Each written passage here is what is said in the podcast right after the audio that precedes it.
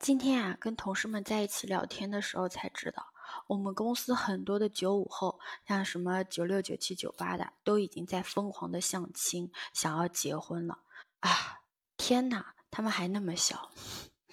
你好啊，我是当当妈啊，今天我们就聊聊关于结婚这件事情吧。其实啊，现在的社会宽容度已经很高了，就结婚和不结婚这件事情，是可以根据你个人的意愿去选择的。作为一个刚刚结婚的人来说，还是有点小建议想讲给你听一听的。就是说，如果你真的决定了要结婚，那你在结婚之前一定要问自己三个问题。那第一个问题就是，你愿不愿意为了这棵小树，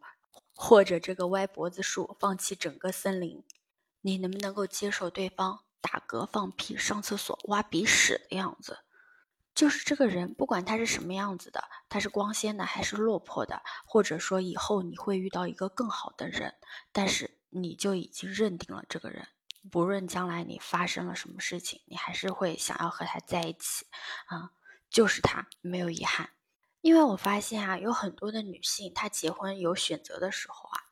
他都不是很自信，比如说，他明明可以选择一个最好的 A，但是他却选择了次一点的 B，为什么呢？他有的时候就会觉得，嗯，他好像配不上那个最好的 A，所以退而求其次的选 B。但是在结婚之后呢，又一直都会想说，哎，如果我当时选那个 A 就好了。所以你结婚之前啊，一定要问自己，就是说，你会不会因为和这个人结婚，将来会遗憾的错过呃那个。那这是第一个问题，那第二个问题呢，就会更现实一点，就是说你和他在一起，你们有没有话题可以聊？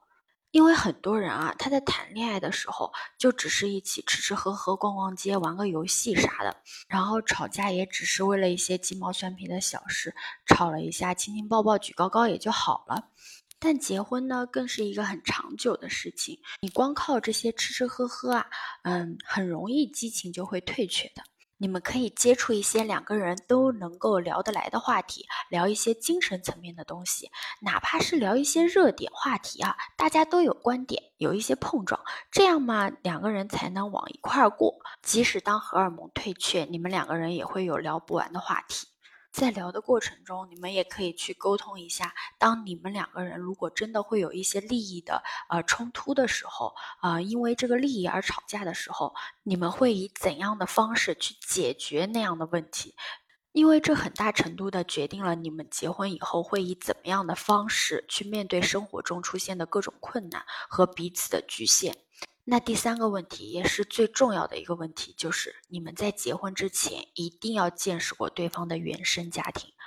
这个和见家长的意义还不太一样，因为见家长是为了得到双方的祝福和许可，呃，同意两个人结婚这样的一个关系。但是你观察和经历他的原生家庭，就可以告诉你对方的脑海中婚姻家庭关系的模板是什么样子的。虽然啊，虽然我们每一个人生活的原生家庭都是不一样的，但是我们脑海中对于婚姻的家庭关系的最原始的一个状态，都是来自于我们。自己的原生家庭啊，比如说你去他家看他爸爸妈妈互相之间是怎么相处的，然后他去你家，你看你爸爸妈妈和你的对象之间又是怎么相处的，你一定会在当中看到过很多熟悉相似的东西，也会出现在你们的婚姻关系中。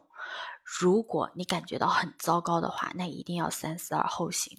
就不管你谈了多长时间吧，嗯，能用分手去解决的问题，就千万不要用离婚去解决。你觉得我说的对吗？可以在我的评论区给我留言哦。欢迎收听订阅走马，我是当当马，拜拜。